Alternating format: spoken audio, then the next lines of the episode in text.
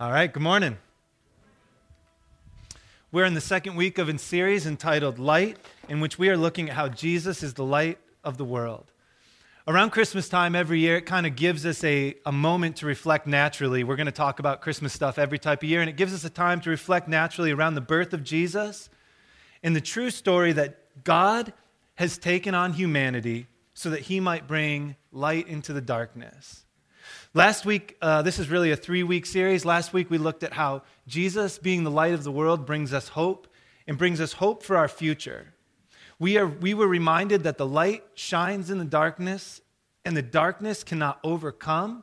And in fact, the darkness doesn't even understand the light. And that our hope eventually as Christians is one day to live in a restored and renewed earth. Last week, we really looked at the idea that Jesus transforms the reality in the future. But this morning, as we kind of turn our attention, as we get closer to the Christmas series and Christmas Day itself, I want to turn our attention to looking at how Jesus, being the light of, a, light of the world, forces us to make a decision right now in the present. A decision that has the power to transform our reality in the here and now. Today, we'll be looking at how Jesus is the light of life. As we get started this morning, I want to begin by reading two short passages. One is a statement by Jesus that is recorded for us by the Apostle John, and one is a statement by the Apostle John recorded by his experience with Jesus himself. The first is found for us, and I've got them up on the screen so you don't have to turn there. But the first, these aren't our main passages for this morning, but they kind of orient our thinking around where we are going. The first passage is John chapter 8, verse 12, where Jesus says, When Jesus spoke again to the people, he said, I am the light of the world. Whoever for, uh, follows me will never walk in darkness, but will have the light of life. What Jesus is saying here, and he says it as explicitly as possible, is that whoever follows him has life. The interesting part about this passage, in some ways, is that it comes right on the heels of another passage that's semi controversial. And it's pretty well known uh, and famous. It is the passage of Jesus with the woman caught in adultery. And so, when this passage, when Jesus says these words, you can almost picture the crowd of Pharisee men dispelling as they stand above this woman who's been caught in adultery and who Jesus says, To you who threw the first stone, or to you who've never sinned, you go ahead and throw the first stone. And as these judgmental, probably tall and leering men walk away, Jesus then addresses the crowds that are left and says, I am the light of the world. Whoever walks in darkness, and they just saw an act of incredible darkness, didn't they? Whoever walks, whoever follows me will never walk in darkness, but will have the light of life. It stirs our imagination. And I think for every single person, it doesn't matter who you are, it causes us to wonder what does Jesus mean when he says he is the light of life? And as we go about our day, day by day, and we start thinking about what we experience and what we come in contact with, I would imagine I'm not the only one that as we hear Jesus' words, we think, what would it look like to walk alongside the light of life. And as John considered that, and he wrote his epistle many years later, after the events that Jesus has just recorded, or that John has recorded, John can only speak of things in these terms. You know, we don't just believe the Bible because it's in a book that's gilded with uh, gold pages and it's got a leather binding, although ours don't. These are hardback, and we give them out to whoever wants them. It's cheaper that way. But we don't just believe in Christ because it's in the Bible. We believe in Christ because the people who wrote the Bible came into contact with Jesus himself.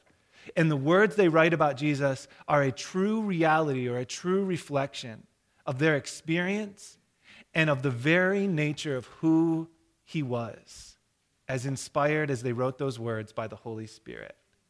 And I've always been fascinated by this passage that the Apostle John writes, and it's the very beginning of his epistle. And he doesn't refer back to some book or to some passage, but he says this 1 John chapter 1, starting in verse 1. That's that which was from the beginning. He's referring to Jesus, which we have heard, which we have seen with our eyes, which we have looked at and touched with our hands. All three, you know, three of the five senses what we have seen, what we have heard, and what we have touched. This we proclaim to you concerning the word of life. For this life appeared. And when he says appeared, he means came into history. And we have seen it in history. And we testify to it and we proclaim to you this eternal life, the person of Jesus, which was with the Father and appeared to us. We proclaim to you what we have seen and heard, so that you might have fellowship with us. And our fellowship is with the Father and with his Son, Jesus Christ. And so, as just an introduction, you see that John desperately wants people to understand the reality of Jesus and to place their faith in him so that they may have fellowship with us. This is not the kind of fellowship just come over and hang out and we'll have good food. This is the kind of fellowship where we will have a lasting bond forged through a common belief in who Jesus is and what he has done. A fellowship that will bring you eternal life. And so this morning, as we go to our main passage this morning, it can be found for you on John chapter 1, verses 1 through 18. It's found on page 860 of the Blue Bible in your seat in front of you. While these two passages we've just not looked at are not the main passage, they begin to orient our thinking around the historical reality of Jesus, which is the whole reason we celebrate this Christmas season. John's words are not just powerful because they are in the Bible, they are powerful because they are a reflection of what he saw, touched, and heard in the life of Jesus while he spent time, the Son of God, the eternal Son of God in history.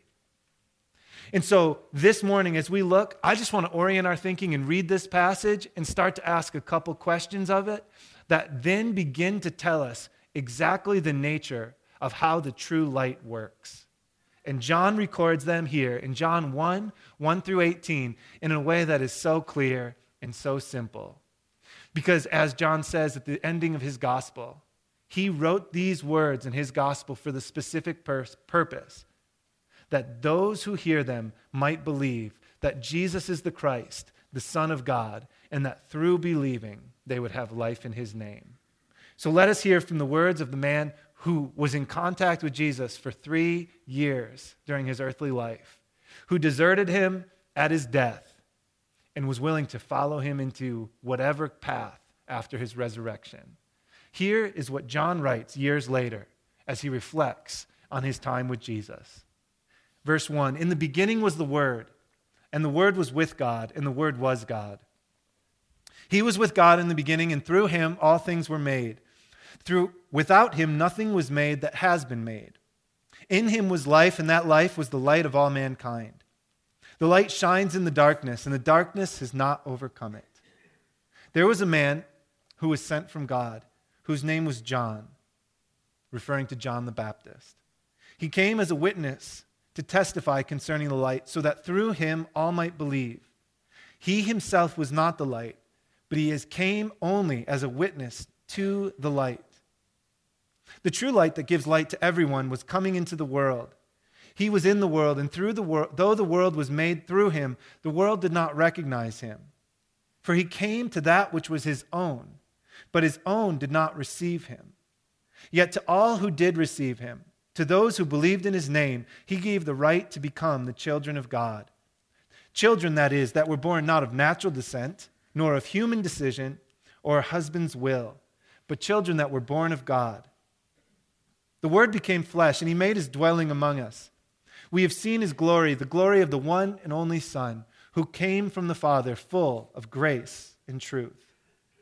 John testified concerning him. He cried out, saying, This is the one I spoke about when I said, He who comes after me has surpassed me because he was before me. Out of his fullness we have received grace in place of grace already given. For the law was given through Moses, and grace and truth came through Jesus Christ.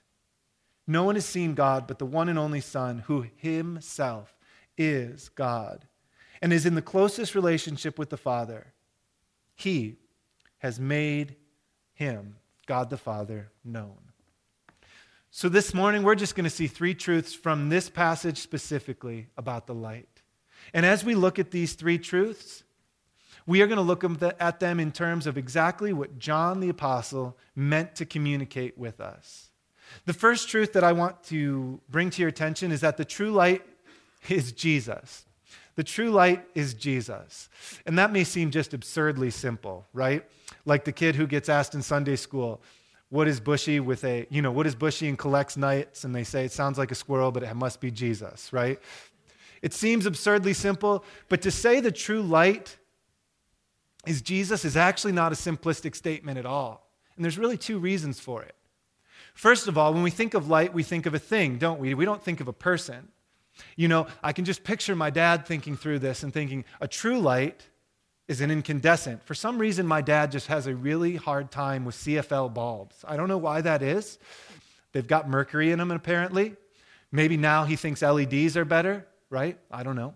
I hate LEDs because when you buy Christmas lights and you put them around your tree, it's like that bright white light, even if you try to get the yellow kind, and it is terrible. Yeah?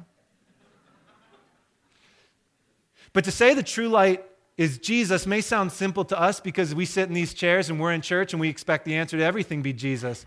But it is unusual to say the true light is Jesus, for when we'd say the true light, we would expect a thing. We would expect a source that would give off light. But John says the true light is Jesus, which immediately brings us to the second thing that's kind of interesting about this statement. We've gone from something that is a thing to a thing that is a person. And so now John is obviously using some kind of figurative language. And he is intuitively baiting us to ask, what kind of person is Jesus? The true light is Jesus, right? If I were to say, the true satisfaction to your appetite is me, you would wonder, well, that's weird. I thought it was a steak, but how can you satisfy my hunger? The true light is Jesus, baiting us to ask ourselves, what kind of person was Jesus? And John has four answers for us right in the text. They're very simple. But if you were to ever sit, put your head on the pillow at night, and perhaps you're a person who has not yet believed in Jesus, and you were to wonder, I wonder why I'm here. These are normal questions. I wonder why there's something instead of nothing. I wonder why I'm here. I wonder if God is real. These are questions that are not just new to us as we put our heads on the pillows at night. They're questions that for thousands of years people have asked. And John is trying to give you an answer. And so, as we look at John 1 1 through 18, I just want to draw your attention to four things that, if you were to ask the Apostle John, who spent three years with Jesus in person, who witnessed his resurrection, and who then spent 40 days with Jesus in person after his resurrection, here's what John would tell you Jesus is like. The first thing John would say is that Jesus is eternal, he has always existed. We see in verse 1, 1 and 2 of John chapter 1, that Jesus said, that the Apostle John says in very famous words, In the beginning was the Word, and the Word was with God, and the Word was God. This word here, for word, uh, it's become very simple in Christian terms, and we often think of, when we hear the word in the Christian sense, we often think of the Word of God, right? We think of the Bible, and we think the Word. But John uses it in terms of Jesus himself, the person. Now, if we were to go back into the time of Jesus, when John was writing after his death, and we were to say, what did the original audience hear when they heard the word word? It was a very common concept that the Greeks used in philosophy, this, this language of the word. And it stood for the ultimate meaning in life or the ultimate meaning in reality. And if you've studied anything about the Greeks, the Greeks who were really uh, into philosophy, the most wealthy Greeks would sit around and they would just talk about the word, the meaning of life, the ultimate reality of life. And they thought, the Greeks, that the word was unknowable and it was the unifying principle of all things. And when John writes, in the beginning was the word, he is referring to this idea that they already understood. And he is saying Jesus is the unifying principle of all things that makes everything else make sense. It is kind of, uh, you know, like one of those things you see uh, in some of those movies. Uh, I think National Treasure has one of these, and you need, they have these, these codex, these codes. And if you know the one word, it'll make sense of everything else, and then you can unravel the code and you can know how to get to where you need to get. Obviously, I understand these things at a very high level, yes? Jesus is kind of what John is saying is the code, the password that makes meaning of everything else in life.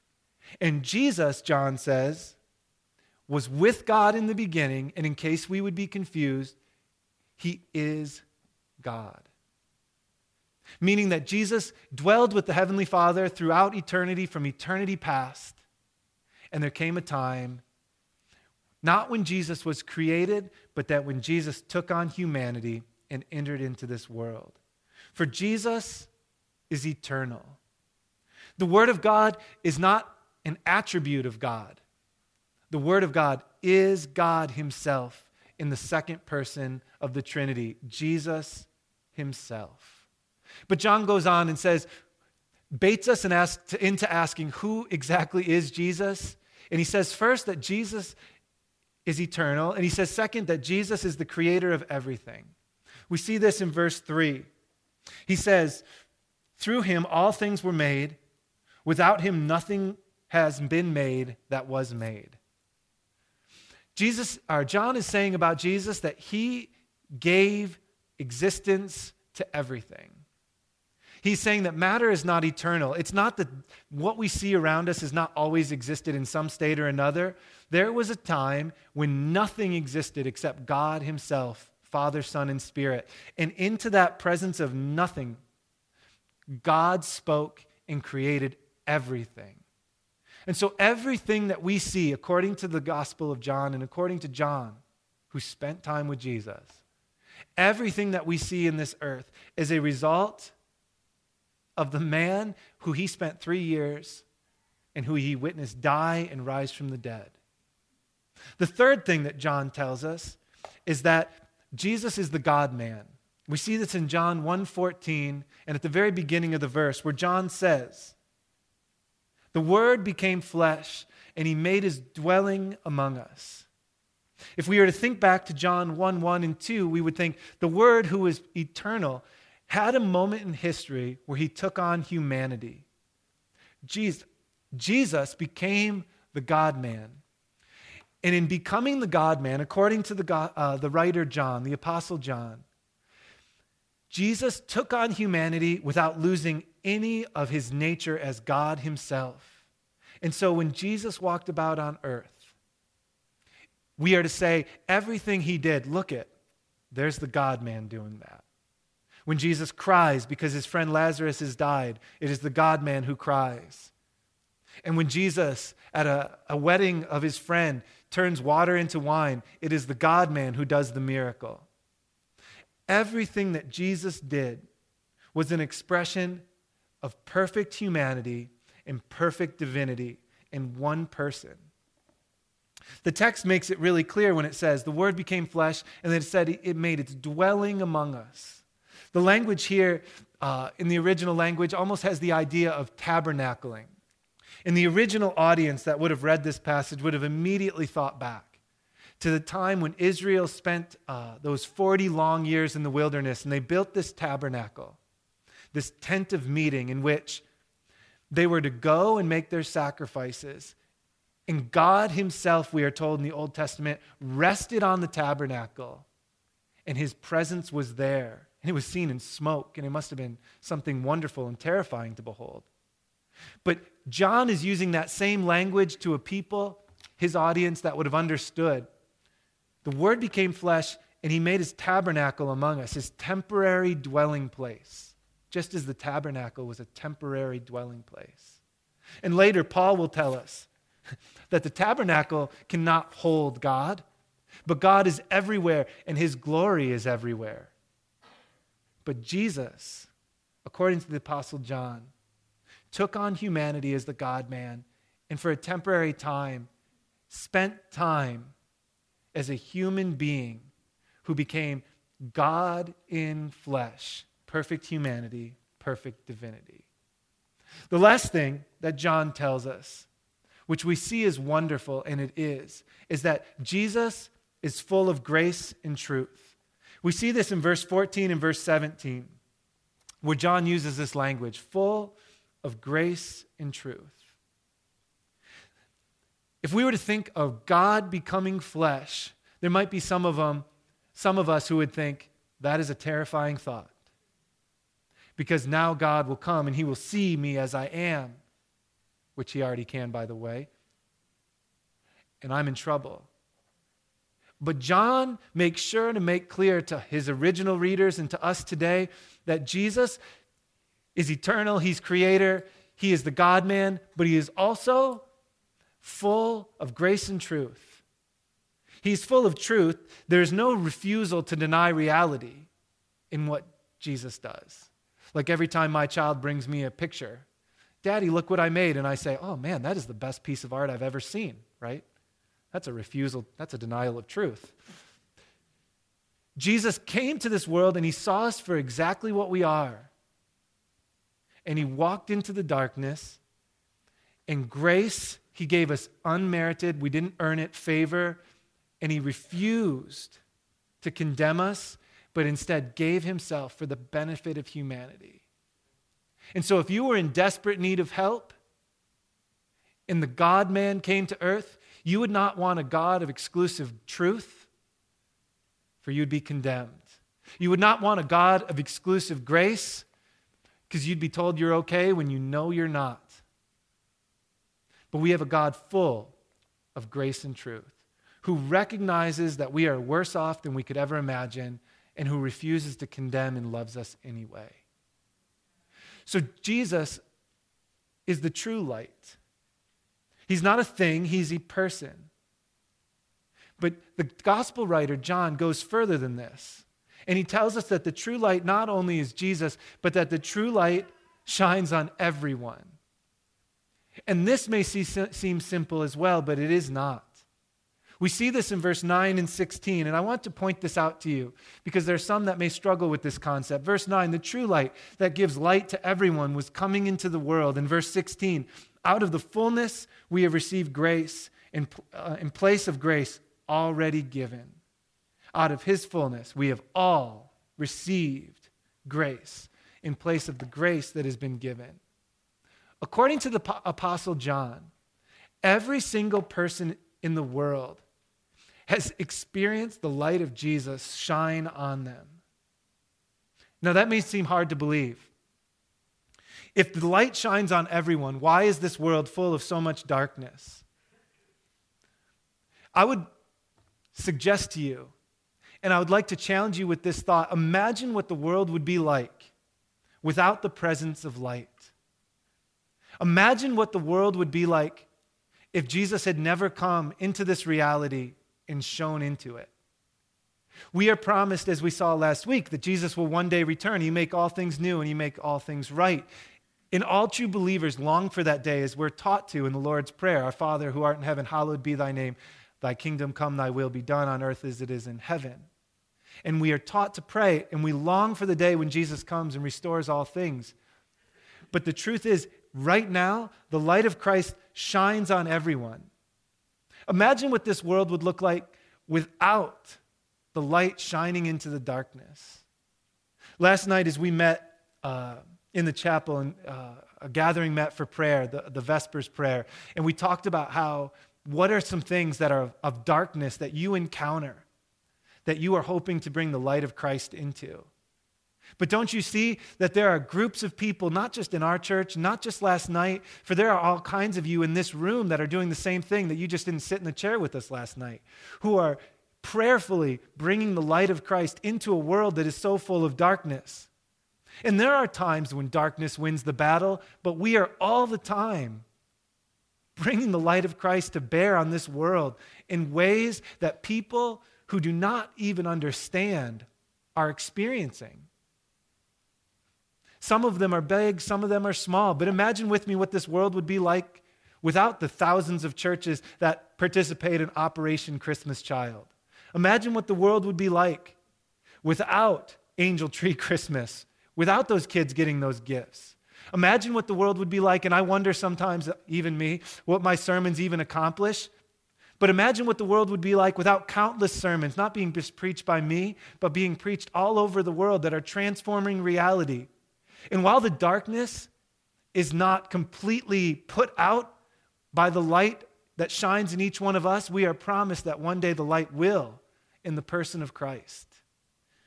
Imagine what the world would be like if we did not, as Christians, enter into the darkness, shining the light of Christ. Imagine what the world would be like without Jesus coming in the first place to make it possible. Jesus entered into our darkness to shine the light of God into this world, the entire world, every single human being. But one day, Jesus will return for a second time, and he will forever separate light and darkness. Forever. We don't like to, some people don't like to hear this talked about, but that separating is the difference between heaven and hell. In heaven will be a world of only light, and in hell will be a world of only darkness. Not a world where Jesus goes around commissioning the devil to, you know, pinch people in the butt with pitchforks, right? That burn. But a world where people who reject the light and embrace the darkness will experience the darkness in utter completeness. And then a world where we, who have placed our faith in Jesus and embraced the light, will experience nothing but light. The true light shines on everyone. But this brings us to our third and final point. And it is this that the true light that shines on everyone can be received, but it can also be rejected. Look at with me verse 10 through 13, and I want to point this out to you very clearly. While the light of Christ shines on everyone, that light can be received or it can be rejected. He was in the world, the incarnate Son of God, the eternal Creator, who is the God man, full of grace and truth, was in this world, and though the world was made by him, the world did not even recognize him. He came to that which was his own his own by rights, because he is the creator. But his own did not receive him. Although the light shines on all, some reject. Yet to all who did receive him, to those who believed in his name, he became, he gave the right to become the children of God. Children born not of natural descent, nor of human decision or a husband's will, but born of the will of God. When Jesus, the light of the world, entered this world, there were some who utterly rejected him. We think of the Pharisees, we think of the Romans, and together who crucified Jesus. But even now, all together, all the time, people hear the message of Jesus and reject him. And just like then, now we reject him for different reasons. Some reject Jesus because they feel threatened. And you may be here today and unsure whether you believe in Jesus, but you kind of intuitively know that if you were to place your faith in Jesus, that would mean some life change for you. And some people feel threatened by the reality that there is a supreme God, full of love, yes, full of truth, yes, who you are responsible and accountable to. Some reject Jesus because they feel threatened. Some reject Jesus because they feel hurt and misunderstood. One of the most common things that uh, you hear and I, I hear about why people struggle with Jesus is because there's so much darkness in this world, isn't it? And one of the reasons and one of the thoughts that kind of launched this series in my mind originally was that verse in verse 5 of John chapter 1. The light shines in the darkness, and the darkness can neither overcome or understand it. But some have come into encountering the darkness and they struggle and they are hurt and they misunderstand God. But there is not a single person in the world that believes in Jesus that thinks that this world is the way it should be right now. The darkness is everywhere. And it is a result of our own rebellion and sin that causes the darkness to thrive. And so when bad things happen, and they do, they happen to good people, they happen to bad people, they just happen. There's ISIS, there's mothers and grandmothers getting cancer, there's all kinds of darkness in this world. And when they happen, they are not a result of God, they're a result of the darkness. And God came into our world to change that reality. And one day He will. But until that time, we can choose to place our faith in a God who loves us that we don't always understand why He does what He does and when He does it. Or we can choose to place our faith in ourselves, refusing to feel like we're having one, being hoodwinked, I guess. There's this great novel, I refer to it every so often. It's by Graham Greene. It's called The End of the Affair. And I always think about, about it when I think of um, people who are struggling with this issue. But there's a part in that novel where there's a gal who is struggling with her belief in God. And she is challenged by the thought that it's all a fairy tale. And she starts to think, but if it's all a fairy tale, then there's the force of God and there's the force of the devil or evil. But she says, Why do I become so frustrated and angry at the good force versus the bad force, the devil? And there are so many out in our world who see darkness, and there's not a single Christian in the world that says darkness doesn't exist. But why do you get angry at the wrong source? Why do you get angry? It'd be like if I took my son out for a car ride and a drunk driver got hit me and my son died and I got angry at myself for going on a trip to the grocery store versus at a drunk driver that hit me. Doesn't that make sense? God, seeing the pain in this world, came into it to transform it. And he says that you, he does not transform your will and make you a robot. You can reject the person of Jesus, or you can receive him. Now, what does it mean to receive Jesus? John could not be more clear. It's one of the more well known verses in our New Testament. John says in verse 12 of chapter 1 Yet to all who did receive him, and he has a parenthetical statement here, doesn't he? Which tells us exactly what it means to receive Jesus. To all those who believed in his name, he gave the right to become the children of God. This Christmas season, what does it mean to have life through Jesus? It means to transfer your t- trust to the person and the work of Jesus, who he was and is, and what he did on your behalf, and one day will do, and to be transformed by that reality.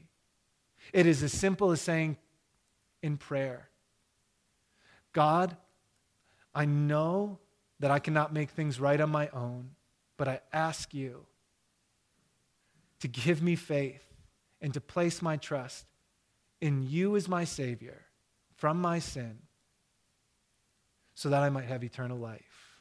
And that's all it is.